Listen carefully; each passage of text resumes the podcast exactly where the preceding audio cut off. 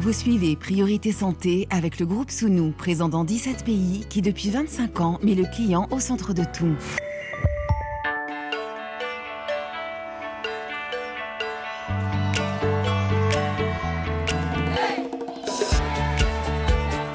Priorité Santé.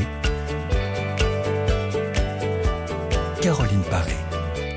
Bonjour à toutes et à tous. Le sujet dont nous parlons aujourd'hui a ponctué l'actualité en France depuis l'automne avec l'arrivée des épidémies saisonnières, bronchiolite, grippe et toujours le Covid-19. Une pénurie de médicaments qui a concerné certains des traitements les plus fréquemment prescrits ou achetés en pharmacie, qu'il s'agisse de l'amoxicilline, un antibiotique qui soigne de nombreuses infections pédiatriques, le paracétamol qui traite des douleurs légères à modérées ou encore certains corticoïdes. Au-delà de ces remèdes les plus connus, ce serait cet hiver 3000 molécules dont les stocks se sont révélés insuffisants, d'après l'Agence nationale de sécurité du médicament. Face à ces ruptures de stock, le ministre de la Santé, François Braun, a annoncé au début du mois une série de mesures. En mai, la publication d'une liste de médicaments stratégiques pour la santé. Au printemps, un plan blanc médicaments pour sécuriser les prises en charge en cas de crise sanitaire. Des engagements à confirmer donc.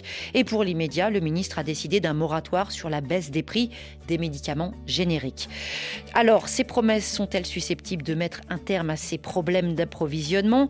Comment l'organisation du marché européen du médicament joue-t-elle sur ces pénuries? Et où en est la relocalisation industrielle promise en pleine crise sanitaire? Explications et pistes face à la crise de l'approvisionnement, c'est aujourd'hui dans Priorité Santé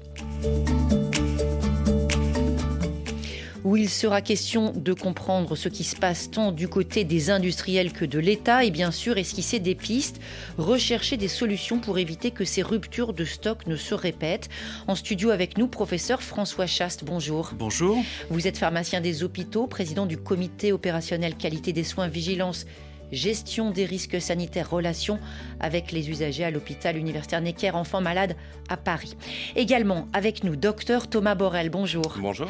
Vous êtes le directeur scientifique du LEM, organisation professionnelle des entreprises du médicament opérant en France. Et puis Fédération d'associations de patients. On vous retrouve en ligne. Catherine Simonin, bonjour. Bonjour. Vous êtes l'administratrice de l'association Assos France Assos Santé. Priorité santé sur RFI. Alors ces ruptures de stock, hein, ces derniers mois, d'autres pays en ont connu. Tension par exemple aux États-Unis, au Canada, en Europe aussi. Et aujourd'hui, on, propose donc ce coup de projecteur hein, sur la France. Le ministre de la Santé, je le disais, a promis il y a une semaine euh, qu'une liste de 200, 250 produits médicaux essentiels serait établie. On va y revenir. Et en complément, un état des lieux de la chaîne d'approvisionnement. Là encore, c'est toujours en attente. Professeur François Chaste, euh, pénurie de médicaments, on va dire que c'est pas une situation qui est complètement nouvelle, mais on peut dire que cet hiver, ça a vraiment atteint des proportions inédites. Effectivement, euh, c'est une situation que nous connaissons depuis maintenant une bonne dizaine d'années, mais dont on a l'impression que le flux ne fait qu'augmenter. C'est-à-dire que, euh, d'après les chiffres, par exemple, de l'Agence du médicament, nous avions 438 euh, notifications alerte en quelque sorte sur des ruptures de stock en 2014 et on est passé à 2500, soit cinq fois plus en 2020. Aujourd'hui, sur euh, l'année 2022, l'évaluation, c'est aux alentours de 3000 notification d'alerte sur euh, les disponibilités de ces médicaments. On a beaucoup entendu parler du paracétamol, hein, je ne vais pas donner le nom de la marque, de l'amoxicilline, euh, des ruptures qui ont concerné aussi énormément de molécules moins connues du grand public, professeur Chaste, y compris des dispositifs médicaux utilisés à l'hôpital. On en a là vraiment moins parlé. Oui, effectivement, parce que euh, les dispositifs médicaux sont utilisés par des professionnels de santé et pas directement en mm. contact avec le patient lui-même. Or, nous avons euh, dans les hôpitaux des, manques, des manques fabricants, des manques fournisseurs qui sont de, euh, de toute évidence liés à des abandons de certaines situations cliniques. Et ce qui nous est opposé lorsque l'on s'adresse aux fournisseurs, c'est qu'ils n'ont plus les moyens de fabriquer. Faute euh, euh, d'éléments euh, de ces dispositifs, un acier qui n'est plus disponible, un matériau plastique qui a relargué des composants qui ne sont plus autorisés par les autorités sanitaires, etc. Et donc on se trouve dans des situations où certains gestes euh, thérapeutiques ou diagnostiques sont rendus difficiles par l'absence d'un type de dispositif. Mais bien sûr, le grand public voit, observe et souffre de euh, l'absence de médicaments, de l'absence de disponibilité de médicaments. Et vous en avez cité deux, euh, le, paracétamol et l'amoxicilline, c'est les plus voyants, mm. mais il y en a des dizaines, mm. voire des centaines d'autres. Tout à l'heure, le professeur Chasse disait, docteur Thomas Borel, il y a des notifications de rupture, on va dire. Euh, quand certains médicaments viennent à manquer, moi j'essaye de comprendre comment ça se passe. Est-ce que le constat est établi au niveau de la distribution, euh, de la pharmacie, du médecin prescripteur, ou est-ce que c'est en amont les producteurs qui n'arrivent pas à satisfaire les commandes et qui disent là, on n'a plus les stocks? Comment ça se passe? Alors, tout ça est encadré par une réglementation euh, qui conduit les entreprises du médicament systématiquement à notifier toute tension sur leur chaîne d'approvisionnement qui pourrait impacter euh, la distribution et donc la prise en charge des patients. Alors, dans souvent, quel délai? Alors dans des délais qui sont euh, les plus rapides possibles, c'est-à-dire dès que la tension existe dans le, auprès de, au sein de l'entreprise, elle en informe, elle doit en informer réglementairement, sous peine d'ailleurs de sanctions si elle ne le fait pas, l'agence du médicament, qui elle est détentrice de l'information et qui ensuite évalue la situation, qui ne conduit pas toujours, et bien heureusement, à une rupture de, prise en charge. Parce que c'est vrai que le grand public n'est pas averti. Il se dit, bah, s'il n'y a plus de médicaments, c'est pas compliqué, on n'a qu'à en produire. Mais c'est pas si simple parce qu'il y a des délais. Ça veut dire, est-ce que finalement, quand on en arrive comme ça à des ruptures, on ne doit pas penser, bah, est-ce qu'on n'a pas finalement alerté un petit peu tard avant de pouvoir nous retourner pour relancer la production? Alors parfois, ce ne sont pas un problématique de relance de production. Vous mm. avez un certain nombre de dysfonctionnements d'une chaîne pharmaceutique qui est une chaîne extrêmement régulée, normée pour des conditions de sécurité, qui sont liées parfois à un problématique de sécurité ou de qualité d'un produit, qui fait que, évidemment, pour des raisons de sécurité sanitaire, le produit euh, n'est pas euh, est en tension sur la chaîne de, fabrication. Euh, encore une fois, vous avez de nombreux signalements de tension d'approvisionnement qui ne conduisent pas à une rupture à proprement parler, et c'est-à-dire que les pharmacies vont avoir les produits et les patients, bien entendu, vont pouvoir en Donc c'est ça que repère l'agence du médicament sous information, euh, sous signalement de, la part des entreprises.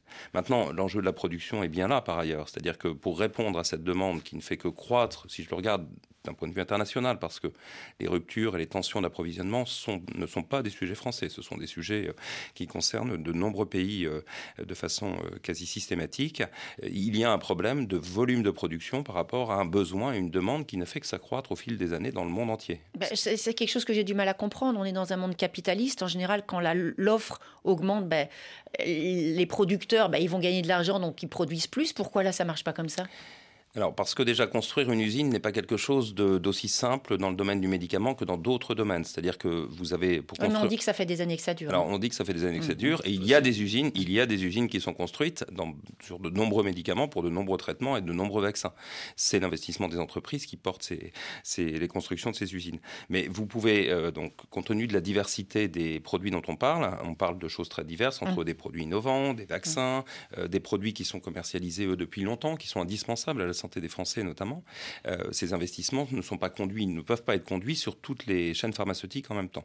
Donc il y a un problème de euh, délai, réactivité de, la chaîne, c'est-à-dire que l'investissement, euh, pour, je vais vous donner un exemple, une usine de vaccins, c'est 5 à 7 ans pour la mettre en place, normer une usine de vaccins. C'est plusieurs centaines de millions d'euros d'investissement. Donc là, je prends un cas. En même temps, pour le Covid, ça n'a pas pris 5 à 7 ans. Hein. Alors le Covid a été un moment extraordinaire mmh, de mmh. collaboration entre toutes les unités de production mmh. qui pouvaient exister dans le monde pour qui ont collaboré entre elles souvent, mm. qui ont partenarisé pour pouvoir répondre à, cette, à cette, euh, ce défi qui a été l'épidémie de Covid et à la mise à disposition d'un vaccin. Est-ce que là, on n'est pas face à une situation de défi qui mériterait aussi qu'il y ait une mobilisation générale? Alors, je euh, parfaitement euh, d'accord avec vous. C'est une situation d'un défi euh, majeur parce qu'on parle de nombreux produits qui sont indispensables à la santé de beaucoup de gens et qui rendent les choses extrêmement préoccupantes de la, du, point de vue de tous, et y compris des entreprises du médicament, qui elles-mêmes sont engagées dans une, des réponses à apporter hein, et font des propositions pour cela. Simplement, nous sommes dans un environnement qui est extrêmement normé, régulé et sous injonction d'un certain nombre de décisions de politique publique, et mmh. notamment des aspects de financement aussi de ces produits. On le comprends bien. Catherine Simonin, justement, on disait toutes ces euh, ruptures d'approvisionnement qui ont un impact absolument parfois terrible hein, pour les usagers de santé, pour les patients, pour les malades. Votre organisation représente précisément euh, ces patients. Cette question vous préoccupe de longue date. Euh, vous aussi, hein, chiffre à l'appui, vous avez constaté une dégradation de la situation. Oui, absolument. Bon, ce problème des pénuries n'est pas nouveau. Euh, il a été objectivé dans la période Covid, dans la période que nous vivons aujourd'hui avec la moxicilline et le paracétamol. Mais en 2018, nous avons conduit une étude où un Français sur quatre se rendant à la pharmacie ne trouvait pas son médicament. En 2022, c'est un sur trois. Donc il y a euh, une augmentation exponentielle, mais surtout euh, il y a, euh, ça c'est la partie émergée de l'iceberg, ce sont les produits qui sont à l'officine. Après, dans les établissements de santé, la Ligue conduit des études auprès des oncologues et auprès des personnes malades sur la partie hospitalisation. Et là, le professeur Chaste l'a dit, la personne hospitalisée n'a pas forcément l'information on va substituer un médicament contre un autre, et ça, euh, nous le déplorons. Nous demandons que l'information soit complète sur les usagers concernés. Et ensuite, euh, eh bien, tout simplement, il y a des pertes de chance sur des maladies graves. Alors, euh, sur certains cancers, notamment celui de la vessie, de façon récurrente, c'est le BCG intravésical qui est absent et on fait plus de chirurgie mutilante, invalidante, et il y a euh, donc des séquelles pour les personnes, voire des pertes de chance, voire des décès. Il y a également, par exemple, des personnes euh, sous euh, des antiépileptiques. Quand on remplace le traitement, alors qu'elles sont parfaitement équilibrées, avec une vie socio-professionnelle qui est équilibrée, eh bien, ce changement peut amener un déséquilibre de leur situation et une perte de repères sociaux professionnels. Après, il y a, en termes de santé publique, des pénuries qui posent problème, et notamment sur le VIH et les vaccins. Ce n'est pas sans conséquence sur la santé publique. Alors, effectivement, on, parle, euh, on va en parler tout à l'heure sûrement de la relocalisation, mais je crois que Thomas Borrell a fait euh, donc euh, un état des lieux pour dire que euh, dans la chaîne du médicament, les composantes sont nombreuses et variées et on aimerait, en tant qu'usager, connaître la véritable cause de ces pénuries. Euh, effectivement, c'est une chaîne sécurisée qui est euh, parfois réduite à un seul approvisionnement donc, nous, sommes pour la diversification des approvisionnements. Et ensuite, c'est toujours les vieux médicaments qui sont en pénurie, parce que pour l'innovation, il n'y a aucun problème. Les mm. prix sont très, très chers. Et là, on est sur des médicaments qui sont très peu chers, mais qui sont euh, réévalués à la baisse parce que les innovations sont réévaluées à une forte hausse aujourd'hui sur le prix euh, de ces molécules nouvelles. Et professeur, excusez-moi, euh, j'interviens, professeur François Chasse. Quand on regarde justement la liste des médicaments manquants, est-ce que vous confirmez en fait qu'il y a une forme de logique de rentabilité? Bref, euh, bah, ce qui va coûter le moins cher à l'usager et accessoirement en France à la sécurité sociale euh, manque davantage de ce qui est prescrit à un plus petit nombre de patients à un coût beaucoup plus élevé, voire même à un certain nombre de patients, mais à un coût beaucoup plus élevé. Oui, c'est, il est évident que lorsque l'on observe la liste des ruptures de stock au plan national, on a essentiellement des médicaments anciens, voire génériqués, qui sont en voie d'abandon par euh, les firmes qui les avaient mis sur le marché au moment de la première délivrance de, l'AMM, hein, de l'autorisation de mise sur le marché. Et c'est vrai que, pardonnez-moi, Monsieur Borrell, mais il y a une certaine opacité de la part de l'industrie pharmaceutique sur les causes de ces ruptures. Actuellement, la NSM prétend, indique, que 36% seulement des ruptures de stock font l'objet d'une information sur les causes de ces hmm. ruptures. C'est-à-dire que le plus souvent, on est obligé d'enregistrer une situation sans en comprendre l'origine. Est-ce qu'il manque du papier pour imprimer la notice, des gélules pour conditionner le médicament, des flacons pour conditionner l'injectable?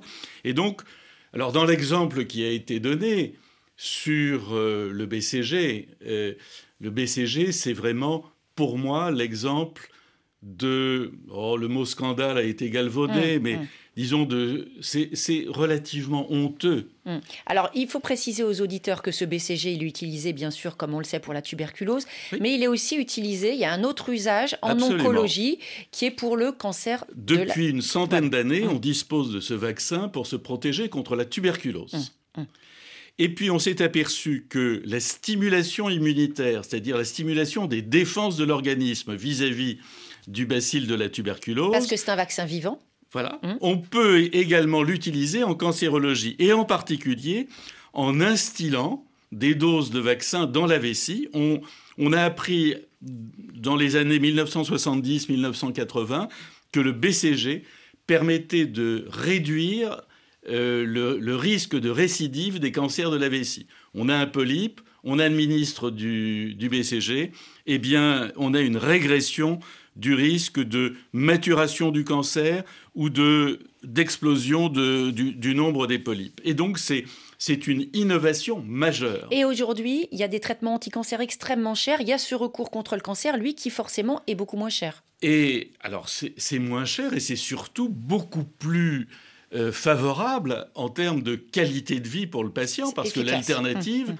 c'est l'ablation de la vessie. Hum. C'est-à-dire que le, malade vit avec une poche au lieu d'avoir une vessie fonctionnelle.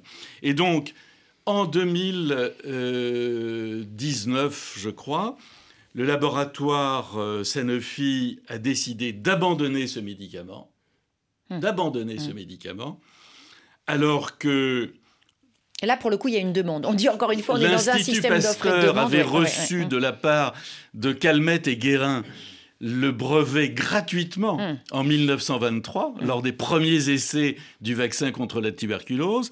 C'est un médicament dont on avait une parfaite maîtrise de la chaîne de production. Il se trouve qu'il y a eu au Canada un incident dans une usine, mais on aurait pu régler cette affaire. Et il est scandaleux que la France, qui a créé ce vaccin, ne soit plus aujourd'hui en situation de poursuivre sa fabrication. Donc là, on est sur un exemple très concret. Euh, docteur Thomas Borel, encore une fois, c'est pas une histoire de mettre les uns en accusation ou quoi que ce soit, mais juste de comprendre. Euh, parce que récemment, d'ailleurs, c'est la même firme, hein, Sanofi. Euh, on en a parlé, on a fait des émissions sur le choléra au Malawi, le choléra en Haïti. Là aussi, il y a l'arrêt de la production euh, du vaccin contre le choléra de la part de Sanofi, ce qui oblige d'ailleurs l'OMS à changer le schéma vaccinal avec un risque accru ben, de, récidive euh, dans les milieux tropicaux. Euh, la question, c'est pourquoi il n'y a pas finalement ben, même quand quelque chose ne, rapporte plus autant d'argent, on imagine que Sanofi, on voit les résultats boursiers de ce genre de firme en France, bah, ça fait partie du peloton des, cinq premiers euh, producteurs de pharmacie au monde. Euh, c'est pas parce qu'on produit de la BCG, du, BCG que bah, les résultats seront mauvais. Excusez-moi, je suis pas là pour les défendre et que les actionnaires toucheront moins. Donc là, il y a quelque chose, moi, euh, Caroline Paré, je ne comprends pas. Expliquez-moi. Alors. Voilà, expliquez-moi. Permettez-moi d'essayer de vous donner quelques explications et de rétablir quelques, quelques faits. Euh, d'abord, euh, si on regarde les ruptures en général de tension d'approvisionnement, euh, ce n'est jamais directement lié à un arrêt de commercialisation par un fabricant. Pourquoi? Parce qu'en France, je bien dit directement, en France, lorsqu'un fabricant, quel qu'il soit, décide d'arrêter la commercialisation de son produit, il doit le faire sous le contrôle d'une agence du médicament. Donc il en demande l'autorisation, la loi prévoit, un an avant, mmh. pour en demander l'autorisation parce qu'il dit moi je ne souhaite plus de commercialiser ce mm. médicament et l'autorisation est donnée si une solution euh, alternative est proposée par un autre fabricant. Typiquement ce qu'on évoque là, je ne vais pas revenir en détail sur le, mm. BCG intravésical, c'est un exemple où Sanofi a décidé d'arrêter la commercialisation, mm. un autre fabricant a décidé de reprendre la commercialisation, sauf que ce qui s'est passé, c'est que l'autre fabricant n'a pas pu, pour des raisons de qualité de sa production, servir correctement la prise en charge des patientes concernées. Quand vous dites ça, moi ce que j'entends, c'est que dans ce cas, c'est peut-être l'État qui a pas fait son travail en demandant un équivalent suffisant. Je, dis que les garanties n'étaient peut-être pas suffisantes pour mmh. qu'effectivement le, mmh. les, prises en charge puissent continuer à s'effectuer correctement. Mmh. En l'occurrence, juste pour euh, les personnes concernées, euh, depuis un mois maintenant, on a appris qu'a priori, il n'y avait plus de tension d'approvisionnement sur le BCG intravésical du fournisseur alternatif qui, euh, qui avait repris la commercialisation du produit depuis deux ans. Depuis un mois, ça veut dire qu'ils sont restés combien de temps dans deux ans, Il y a eu deux ans manifestement où la situation de tension, cancer, ça peut être absolument évidemment, dramatique. Évidemment dramatique cette situation. Encore une fois, je ne voudrais pas non plus qu'on prenne cet exemple-là mmh. comme euh, une vision euh, exhaustive de la situation des tensions. Mais la question des génériques se pose quand même. Alors, deuxièmement, mm. la question de, euh, du, des causes, parce mm. que vous reveniez, Monsieur Chaste, sur, sur les causes tout à l'heure. Euh, je l'évoquais en, introduction. Euh, d'abord, on est bien d'accord, c'est du multifactoriel. Il y a des causes qui sont diverses. Il y a un sujet, une cause importante qui est associée au volume mm. disponible de production dans une demande mondiale qui n'a fait que croître, de l'ordre de 6 à 10 par an depuis des années. Pourquoi elle croît, cette demande? Elle croît pour souvent des bonnes raisons, c'est-à-dire que quand vous avez des grands pays comme le Brésil ou comme la Chine qui décident d'ouvrir un accès aux soins pour tous à des populations euh, aussi nombreuses, et eh bien effectivement, il faut derrière être en capacité de suivre, c'est-à-dire d'investir, de continuer à produire avec de nouvelles usines. Donc il y a un sujet, je le regarde sur le plan international. Après, juste un petit mot, pardonnez-moi, mais sur l'opacité, euh, vous regarderez sur notre site internet, on a publié, nous, une étude il y a deux ans, justement pour faire un état des lieux de ces causes. Parce qu'on souhaite tous bien comprendre où sont les problèmes. Ils sont parfois nationaux, ils sont parfois internationaux. Donc vous avez un sujet sur la demande, sur le volume disponible par rapport à une demande. Vous avez aussi un sujet dans cette chaîne pharmaceutique hautement sécurisé et complexe qui est lié à des difficultés sur des enjeux de qualité quand il y a un problème de qualité, parfois à des difficultés d'approvisionnement en matières premières, c'est un sujet aussi, la matière première qui est le principe actif qui vient être la composante du médicament. Et euh, enfin, vous avez là actuellement, par exemple, sur des matières premières autres qui sont d'autres intrants, l'aluminium, le verre, le carton, les blisters qui servent à la composition des médicaments. Là, je suis beaucoup plus contextuel que structurel, mmh, mmh. mais la tension actuelle sur ces, sur ces intrants-là existe aussi pour le, le secteur pharmaceutique, tout autant que pour d'autres secteurs industriels. Il n'empêche, euh, docteur Borrell, on avait parlé il y a quelques années ensemble, on était en pleine crise Covid, de la question de, des pénuries, de la question des stocks. Ça veut dire que ce débat, il existe depuis des années. Euh, même s'il y a de nombreuses causes, il y a des raisons objectives qui ont été pointées. Et ce qu'on observe quand même, c'est qu'un certain nombre de ces problèmes, bien que connus, ne sont pas réglés. On ne va pas euh, rester de façon obsessionnelle sur cette question du BCG, mais c'est vrai qu'on peut se demander comment l'État autorise finalement une firme à arrêter de produire un médicament alors que la solution de remplacement, bah, n'est pas à la hauteur, puisque c'est ce qui s'est passé. On ne, on ne peut pas jouer avec des choses comme ça. C'est là, on va dire en même temps, multifactoriel, co-responsabilité. Quand on dit responsabilité, c'est pas accusation, c'est pas mise en accusation, mais c'est de réfléchir à ses responsabilités. Quand on fabrique du médicament, on ne fabrique pas des cosmétiques, on fabrique pas du farajou, on fabrique des choses pour lesquelles les usagers sont pas des clients, mais sont des patients. Et ça, Catherine Simonin, j'imagine aussi que vous avez votre mot à dire sur ce plan, l'argument sur la baisse de la rentabilité de certaines molécules qui justifient ou qui conduisent à des arrêts purs et simples de production. Oui, absolument. Euh, et effectivement, vous avez parlé de stock. Il y a eu quand même le décret pour les stocks qui était porté, euh, demande des associations à quatre mois et qui a été accepté sur deux mois, sauf à avoir des pénuries dans les deux dernières années. On voit bien sur l'exemple de l'amoxicilline que ça n'a pas fonctionné. L'amoxicilline en officine était sur des stocks de deux mois proposés par la NSM.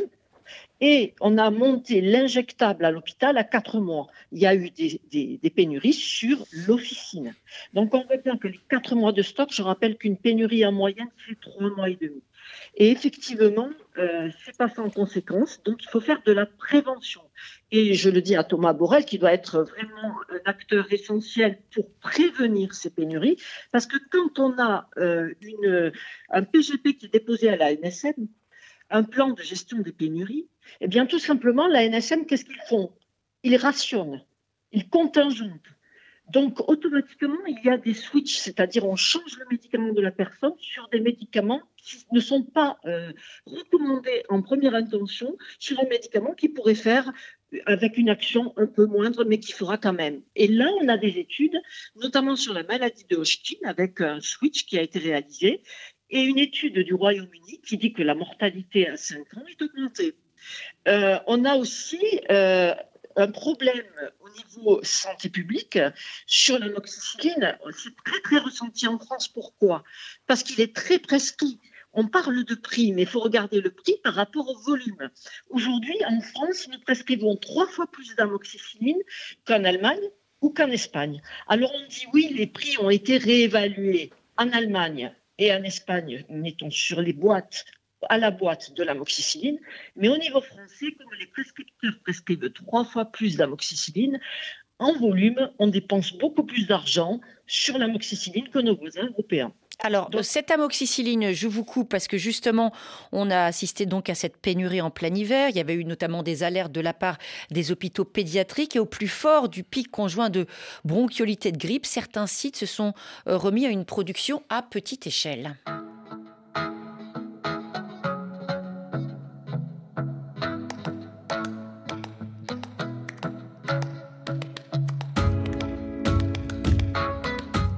Illustration tout de suite avec ce reportage de Raphaël Constant.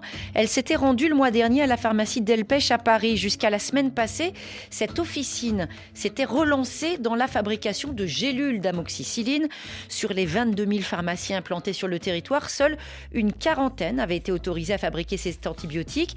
Et c'est Fabien Bruno, pharmacien, qui avait alors accueilli notre reporter Raphaël. Alors ici, on est spécifiquement à la pédiatrie, mais c'est ici qu'on va faire certains types d'amoxicilline. On est au niveau du préparatoire, c'est là où on fabrique ici les gélules, mais on a une zone où on peut faire aussi des pommades, une zone où on fait euh, toutes les formes galéniques euh, classiques en pharmacie. Fabien Bruno, il est euh, un petit peu plus de 17 heures. C'est l'heure où vous commencez la, fabrication de l'amoxicilline ici dans le, le, préparatoire. Et je vois six préparatrices qui sont à l'œuvre, évidemment bien protégées. Oui, alors en fait, l'amoxicilline, pourquoi est-ce qu'on n'est que 40 à faire ça en France? C'est parce que l'amoxicilline, c'est une molécule qui est surtout dangereuse pour la personne qui la manipule. C'est une molécule qui est assez allergisante. Donc en fait, ce qu'on fait, c'est que nous, notre plan de travail, en dehors du fait que tout se fait sous hotte, mais ça, tous nos médicaments sont faits sous hotte, euh, on rajoute euh, une tenue de protection. Donc c'est-à-dire que vous voyez, on a Charlotte, surchausse, gants, une blouse complète et puis euh, chacun porte un masque FFP2 au niveau de la fabrication. Donc c'est vraiment pour protéger le manipulateur. Alors évidemment, on fait toujours attention aux contaminations croisées quand on travaille, mais sur on fait vraiment quelque chose d'encore plus poussé. Quoi. Alors donc ici, on est juste à côté de Tamara qui est sur le poste de pesée. Le poste de pesée, il comprend une balance et un ordinateur. Donc on va scanner la matière première. Donc tout ça en fait est géré informatiquement. C'est ce qui permet vraiment la sécurité de la préparation. Et une fois qu'on a pesé, là, après Tamara, ça va partir au niveau du conditionnement. On met la poudre sur le gélier, on répartit uniformément. C'est ce qu'il y a devant nous, en métal. Voilà, exactement. Donc le gélulier ouvre les gélules en deux. Et une fois que c'est réparti, on referme les gélules. Et là, on vient de faire d'un seul coup 300 gélules, c'est-à-dire 20 traitements. Et après, cette plaque qui contient 300 gélules, on va l'amener, vous voyez, au poste de conditionnement. Donc un petit peu plus loin sur un bureau où il y a une dizaine de petits paniers en plastique avec les, les géluliers qui sont pleins. Euh, Valériane va diviser en pots de 15 gélules et on va prendre un traitement au hasard et on va le passer sur la machine. Vous voyez, les gélules tombent là, ça nous sert à faire l'essai d'uniformité de masse, ça nous permet de voir si toutes les gélules sont remplies de façon homogène et ça c'est le premier test de contrôle euh, qu'on fait au préparatoire. Donc là, j'ai mon pot d'amoxicilline. Donc je scanne à l'ordinateur ma préparation. Donc je verse dans la machine. Il va peser une par une chaque gélule. Et ensuite, si c'est conforme, je, ferme mon pot pour que ce soit euh, contrôlé par un pharmacien pour pouvoir la faire partir chez la pharmacie. Et vous êtes euh, combien ici euh, à vous atteler à la fabrication de l'amoxicilline? Alors, en tout, la pharmacie, on est 110, mais pour la fabrication pure d'amoxicilline, être entre 4 et 6 personnes, c'est suffisant, une à deux heures par jour. On n'a pas besoin d'être beaucoup plus on n'a pas de problème d'accès à la matière première. C'est ça qu'il faut comprendre. La raison de la pénurie, elle n'est pas du tout due à un problème de matière première euh, qui vient de Chine ou d'Inde. Moi, mon amoxicilline, je l'achète en Espagne. Le problème qu'on a avec notre fournisseur, c'est que notre fournisseur, il nous dit vous n'en achetez pas assez. Le fournisseur, il le vend par tonne. On achète par euh, commande de 400 kg. Donc, si vous voulez, en fait, euh, l'amoxicilline, elle est disponible. On s'était imaginé avec l'NSM de pouvoir faire à peu près 30% de la production pédiatrique d'amoxicilline en France, à 40 sous-traitants. On répond à 100% des demandes des pharmaciens. Donc, le chiffre d'à peu près 100 000 traitements, 120 000 traitements par mois, c'est un chiffre qu'on est largement capable de tenir à 40 sous-traitants. Après, on ne pourra pas tenir sur euh, la durée, c'est-à-dire qu'on ne pourra pas faire ça pendant des années, évidemment. De toute façon, ce n'est pas le but. Le but, c'est d'attendre juste que l'industrie pharmaceutique arrive à reproduire suffisamment. Et puis à ce moment-là, bah, notre rôle à nous sera fini et puis on aura rempli notre mission. Et alors justement, comment vous vous êtes adapté? Alors en fait, s'adapter, c'est très simple pour nous. C'est en fait, notre métier, c'est notre ADN. C'est-à-dire que chaque préparation, vous voyez, nous on fait 1800 préparations par jour. Sur chaque préparation, quasiment, il faut s'adapter. Finalement, faire de l'amoxicilline, c'est pas beaucoup plus compliqué que faire autre chose. Nous, on va pas être capable de produire beaucoup, mais on est capable de produire très vite. Et alors, comment vous organisez la fourniture justement des autres officines? Ouais, ça c'est pareil, c'est hyper simple. En fait, c'est notre métier de tous les jours. Nos process logistiques sont euh, hyper rodés. On travaille avec euh, tous les, les grossistes pharmaceutiques. Donc, c'est-à-dire que tous les jours, moi, fois par jour, vous avez des, des transporteurs qui viennent. Les, préparations qui sont parties ce matin à 10h, mon client pharmacien, il a cet après-midi, il a les préparations d'amoxicilline qu'on fait ce soir vont partir demain matin. Et demain après-midi, euh, mon client pharmacien, il aura. Si vous voulez, c'est une logistique qu'on utilise tous les jours dans notre métier habituel. On n'a rien inventé en réalité La NSM nous dit de tenir jusqu'en fin février, début mars. Maintenant, euh, la pénurie de médicaments en France, ça c'est quelque chose qui va revenir certainement. Donc aujourd'hui, je pense qu'on a quand même bon espoir que sur les prochaines ruptures, euh, on vienne nous voir pour participer à, la gestion de la pénurie. On a certainement une place à jouer dans la gestion d'autres ruptures pour nous, pour répondre à votre question, c'est pas du tout une pression. Au contraire, c'est on est ultra motivé pour montrer qu'on est capable de bien faire.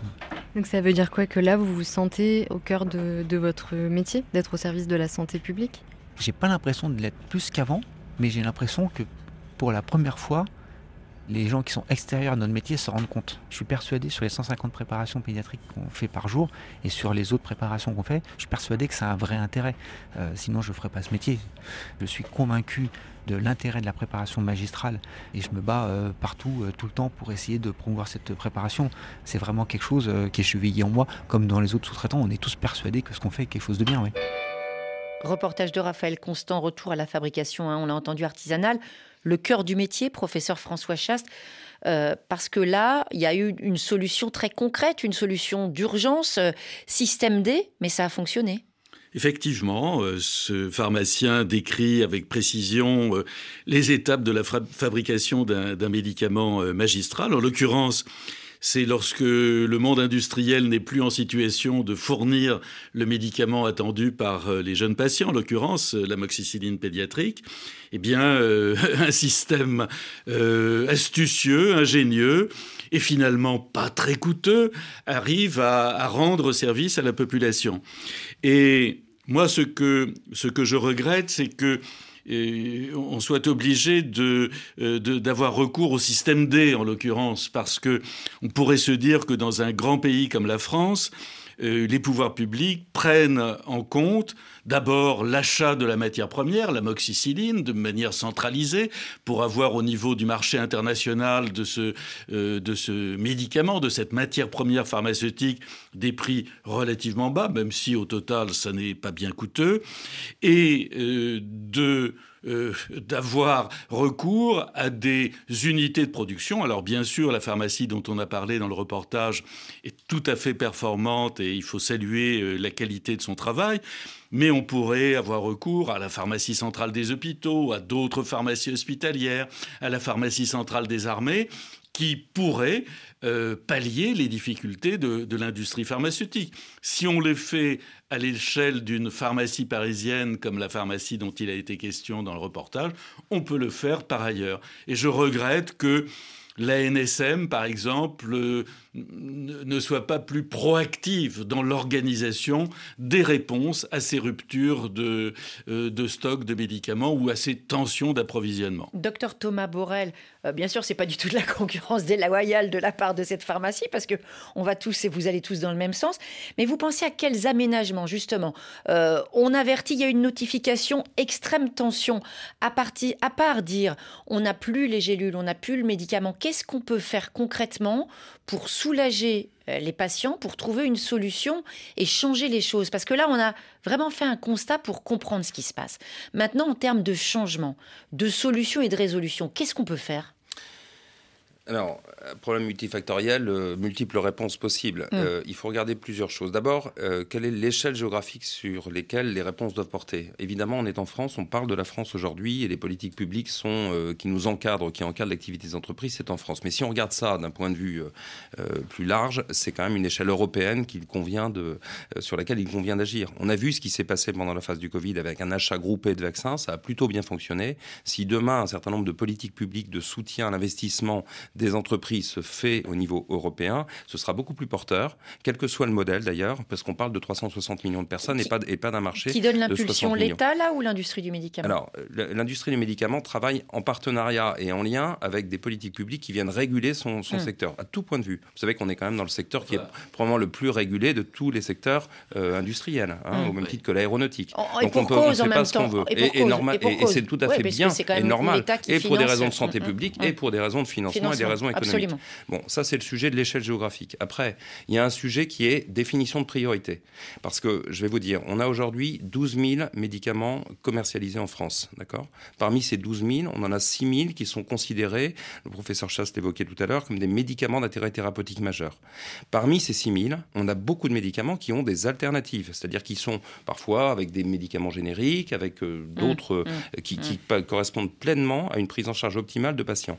On ne peut pas conduire, on ne pourra pas conduire des efforts euh, sérieux sur 6000 médicaments, 6000 spécialités différentes. Donc il s'agit de pas la question. prioriser. Mais en fait, ce qui, ce qui m'étonne un petit peu, c'est qu'à chaque fois qu'on essaye de prendre le problème sur une solution, ben, on va sur l'ensemble pour dire c'est trop. Moi, je vous dis aujourd'hui, euh, je parle Moi, je- pas de l'Europe, je parle des, des producteurs de médicaments. Quand un, un producteur a une notification, je n'ai plus le produit, qu'est-ce qu'il peut faire? Qu'est-ce qu'il peut faire? Mais le, le- le producteur dit pas, je il n'a plus le produit à intenter. Ah oui. Le producteur se mobilise après auprès de ses fournisseurs Mmh. de matières Mmh. premières, auprès euh, des pays euh, voisins qui ont éventuellement eux du stock disponible pour en rapatrier le maximum sur le territoire français. Quand ça concerne un peu plus la France que d'autres euh, zones géographiques ou de Pourquoi il n'y a pas de pénurie sur les produits innovants? Alors attendez, je, alors vous me posez Bah une oui, autre question. Maintenant, j'allais Il y a un question. vrai sujet. Il y a un vrai sujet sur le modèle économique de ces, de, de, de, de- de certains de ces produits.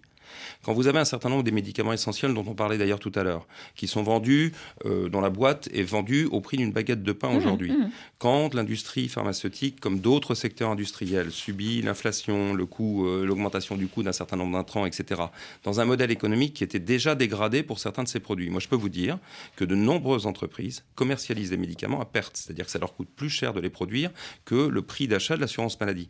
C'est une réalité. Pourquoi? Évidente. Parce que vous avez investi dans vos lignes de production, parce que vous avez des réglementations nouvelles qui font que vous êtes obligé d'investir. Mais si, Premièrement. c'est- Et si deuxièmement, ces si vous entreprises permettez- oui, produisent à perdre, elles, elles mettent la clé sous la porte. Exactement, J'a- j'allais y Mmh, venir. Non, mais mmh, je voudrais mmh. aussi, euh, pour nos auditeurs, c'est important de dissocier. Les industries pharmaceutiques, c'est un monde euh, très large qui va des grandes entreprises internationales qui ont à la fois des produits d'innovation, mais aussi des produits matures tout aussi utiles pour les patients, de plus petites entreprises ou de moyennes entreprises ou d'entreprises génériques qui ne font que des produits matures anciens. Or, ces produits matures anciens, et anciens ne veut pas dire euh, inutiles, au contraire, ce sont des produits qui ont Essentiels. leur efficacité et essentiels. Ce sont, des, ce sont des médicaments qui ont subi au fil des années, par les politiques actuelles normales et compréhensibles de baisse de prix, sauf qu'à un moment, vous êtes arrivé avec un niveau de baisse de prix qui fait que vous produisez, vos coûts de production, eux, augmentent naturellement, comme dans tout secteur industriel, et vous finissez par produire à perte. Donc comment voulez-vous que ces entreprises décident d'investir sur de nouvelles lignes de production pour répondre à une demande qui augmente, alors que le prix de ces médicaments est déjà au niveau de ce que, euh, du, du Oui, coût de enfin, production. écoutez, Professeur Chaste. Oui, professeur Chaste. Je, je pense que la notion de vente à perte concernant les médicaments en France, dans les pays euh, occidentaux, faut quand même moduler. Hum. hein. Euh, globalement, l'industrie pharmaceutique et euh, nous sommes très contemporains, se porte bien, Hum. voire même très, Très bien. bien. Hum. Il y a, Dieu merci, des bénéfices substantiels. Euh, chaque année, les, les grands laboratoires publient, par la force des choses, à part Servier, leurs euh, leurs résultats. Et euh, ces résultats, ils assurent aux actionnaires de confortables revenus. Tant mieux, il faut investir. Mais ce que l'on peut regretter, c'est que dans cette économie globale qui n'est pas une économie de difficultés pour l'industrie pharmaceutique, il se crée des difficultés là pour des patients. Lorsque, euh, lorsque l'on prend en compte euh, le prix des médicaments, il ne faut pas prendre en compte, comme euh, l'a dit euh, Madame Simonet sur, le, quelques exemples, le, prix d'un antibiotique. Il faut voir globalement quel est le marché et quelle est la, quantité qui est mise sur le marché et qui fait l'objet de, euh, d'un retour sur investissement souvent très substantiel pour l'industrie pharmaceutique. Euh, 11 milliards de, bénéfices pour Sanofi en 2021, euh, 7 milliards en 2022. Euh, c'est quand même des, éléments qui sont euh, euh, très confortables. Et là encore, j'ai envie de dire tant mieux. Mais quand euh, moi j'ai une rupture de stock sur le paracétamol, je ne me satisfais pas de la réponse c'est compliqué. Et pourtant, et pourtant, il y avait déjà eu cette rupture au moment du Covid et on avait dit on va relocaliser. On en revient à cette question de la relocalisation. La relocalisation. Hum. Je pense qu'on, parfois on se demande si on vit dans un pays qui est capable de, produire des, des porte-avions euh, nucléaires hum, hum. ou, ou, du Rafale ou d'avoir des industries de pointe à certains égards. Le ministère de l'économie et des finances nous indique qu'en 2025, on aura la capacité de produire, du paracétamol en France. 2025. Pourquoi? Il nous faut deux ans, paraît-il, pour produire du paracétamol en France. Et pourquoi? Ben, je sais pas. Bah, moi non plus, je sais pas. Je me tourne vers. Euh, je sais pas parce que le paracétamol c'est très simple. Et quand bien même on n'en produirait pas, quand bien même on n'en produirait pas de cette matière mm. première. Elle est disponible sur le marché mm. international des matières premières. La Chine met actuellement du paracétamol, je peux vous dire, c'est 4 dollars au kilo mm. quand on achète par kilo. Mais si on en achète 10 tonnes, 100 tonnes, 1000 tonnes pour produire de quoi fabriquer du paracétamol pour toute l'Europe, bah, ça, ne coûte rien au plan international. Et il y a des usines. Donc, je, suis étonné de notre viscosité à prendre des décisions rapides. Elles ont été très rapides pour la, Covid. Hein. Mm. Mais là, pour mm. des médicaments aussi simples à préparer, on ne sait pas faire. Docteur Thomas Borel, il y, a eu des promesses de relocalisation, on en avait parlé avec l'exemple, bah, ce n'était pas directement un médicament, mais c'est un produit de santé, les masques et les blouses pour euh, se protéger des contaminations. Est-ce qu'il y a des vrais projets d'implantation formalisés Est-ce qu'il y a des sites retenus? Est-ce qu'il y a des investissements dans certains territoires en France? Du concret, il y en a ou pas? Alors, euh, oui, il y en a. Euh, on a évoqué le sujet du paracétamol qui est mm. effectivement très médiatisé, mais euh, qui était effectivement une source de production de matières premières de Chine. Et la mm. même entreprise vient implanter cette production de matières premières en France. Mm. Je ne peux que regretter que ce ne soit que un exemple, que c'est un bon exemple. Malheureusement, ça ne concerne une, une matière première. On n'est pas en train de parler, encore une fois, de nombreuses molécules. D'accord? Après, il y a des projets d'investissement d'entreprises qui continuent à investir sur le territoire. Et encore aujourd'hui, le ministre de l'économie et des finances est sur un site industriel d'une entreprise qui va non seulement continuer à investir sur les molécules dont on parlait tout à l'heure, mais en plus avec un, projet d'industrie verte, parce qu'on a aussi ce sujet environnemental sur lequel, dont, mm. on n'a pas encore parlé. Après, il faut être réaliste aussi. Euh, le sujet, c'est pas d'industrialiser uniquement sur le territoire français. Je veux dire, encore une fois, l'Europe, euh, l'Europe d'une mm, part, mm. et d'autre part, il faut se mettre au clair sur les, les, les balances de ce que ça veut dire. C'est-à-dire que quand on dit on investit en Europe, ça veut dire qu'on investit à des coûts qui sont en général plus élevés que dans d'autres pays d'Asie, d'une part. D'autre part, il y a le sujet, on peut y revenir, des, sujets environnementaux.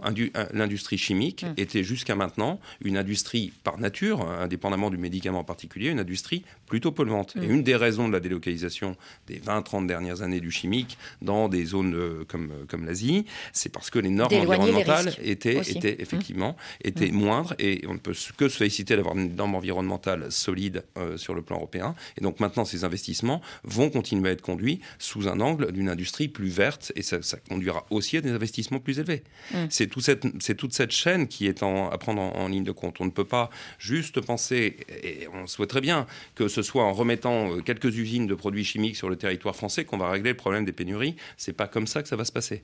Alors, Après, je finis juste sur un dernier point. Mm. Dans une logique d'une industrie, et quelle qu'elle soit, c'est, euh, ce que je vais dire est une évidence. Vous investissez dans des territoires et dans des pays qui s'avèrent être attractifs, compétitifs, parce que la compétitivité d'investissement, elle est internationale. C'est vrai pour l'automobile, c'est vrai pour l'aéronautique, c'est vrai pour la chimie, c'est vrai pour le médicament. Donc, si on veut, et on le souhaite, bien entendu, que cet investissement se fasse sur le territoire français ou dans la zone européenne qui nous intéresse, il faut effectivement que les règles du jeu qui sont posées par des règles publiques de fiscalité, de financement, euh, de soutien à l'investissement, etc., soient favorables à ce que les entreprises puissent investir sur le territoire. c'est comme ça que ça marche dans ce territoire. Oui, c'est comme ça que ça marche, mais en tout cas, au niveau international, tout le monde n'a pas le système de santé français où ce sont les deniers publics, finalement, qui vont financer une industrie privée. Euh, d'une certaine manière. Beaucoup de pays ont heureusement en Europe des systèmes d'assurance maladie, on va dire peu ou mmh. prou équivalents. Mmh. Évidemment, c'est pas le cas partout, mmh. hein, on est d'accord. Après, vous avez aussi d'autres euh, éléments qui rentrent en ligne de compte. Je vais prendre l'exemple de la fiscalité. Vous avez une des fiscalités, une des fiscalités les moins compétitives à l'investissement pour le secteur pharmaceutique en France, dans euh, toute comparaison européenne. Bon, on, va donner la parole juste à Catherine Simonin par politesse parce qu'il nous reste à peu près 4 minutes d'échange et je l'ai laissé attendre longtemps au téléphone. Cette question de la relocalisation, est-ce que c'est quelque chose qui intéresse aussi euh, les associations de patients ou c'est quelque chose qui est un petit peu éloigné de vos préoccupations? Non, absolument, ça nous intéresse et on a euh, un avis sur le sujet. Il y a Civica à la, française, c'est-à-dire des, hôpitaux qui se sont réunis pour produire aux États-Unis des molécules euh, délaissées par les industriels, et ça marche. alors nous, nous sommes favorables à de l'investissement public sur les industries qui vont euh, euh, notamment produire ces molécules qui nous manquent, mais pas sans conditionnalité. Hmm. C'est-à-dire que de prendre les aides, ok, mais de l'autre côté, euh, ne pas sortir du marché dès que les aides seront distribuées et finalisées. Euh, ensuite, on est sur une diversification. Et en effet, pendant la Covid, il y a eu des exemples, notamment les hospices civils de Lyon, qui ont produit des curares, des, des molécules, enfin, ils ont façonné. Il y a eu de l'achat de matières premières par la France. Et je rejoins le professeur Chast sur ce point. Il y a euh, un savoir-faire français, il y a euh, des industriels qui sont prêts à repartir. Et il y a tout le volet environnemental qui est mondial aussi, monsieur Thomas Borel.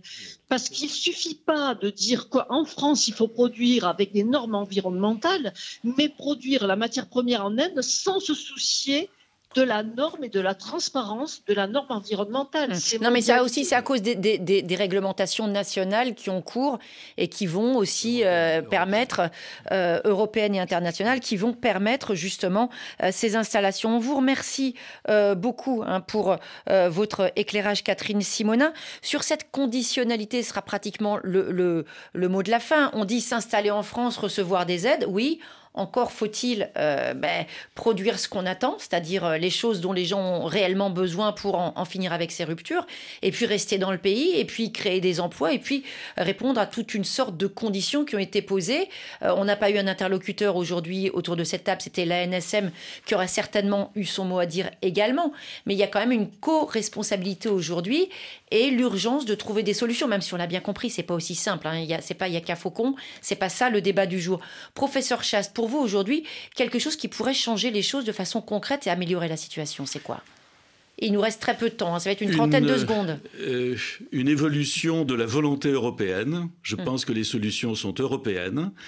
Euh, on a évoqué Civica, c'est un groupement d'intérêt public aux États-Unis. Il faut faire la même chose en Europe que des institutions publiques comme les grands centres hospitaliers, les centres anticancéreux puissent s'associer pour produire des médicaments en achetant des matières premières dans une base commune, avec des, des, euh, des subsidiarités d'un pays à l'autre, d'une institution à l'autre. Et je pense que nous pourrons avoir, aux États-Unis, il y a 60 produits sur lesquels on a trouvé des solutions. Eh bien, faisons le pari qu'en Europe, on sera capable de faire le trouver des solutions pour 100 produits. Il nous reste 20 secondes, je suis désolé. Un mot. Conditionnalité, oui, bien entendu. Je voudrais juste insister sur le fait que les entreprises, elles ont là pour mission, objectif, de mettre à disposition leurs médicaments. On n'est pas à la recherche, les entreprises ne sont pas à la recherche d'une aide. Elles sont à la recherche d'une prise en compte d'un modèle économique qui évolue et qui nécessite des investissements. C'est ça qui est important pour le secteur, pour qu'il continue à investir sur des nouvelles lignes de production et qu'il puisse mettre à disposition le maximum de médicaments aux patients français. Dernier mot, professeur Chaste, euh, le ministre Braun est au courant de cette idée? Il en pense quoi? Euh, à l'étude? Écoutez, je pense que le professeur Braun, ministre, connaît, connaît Civica, connaît des solutions. Malheureusement, il n'est que ministre. Il n'est pas président d'une grande société pharmaceutique. Donc un débat à suivre. Merci à tous. On se retrouve demain dès 9h10 temps universel dans Priorité Santé.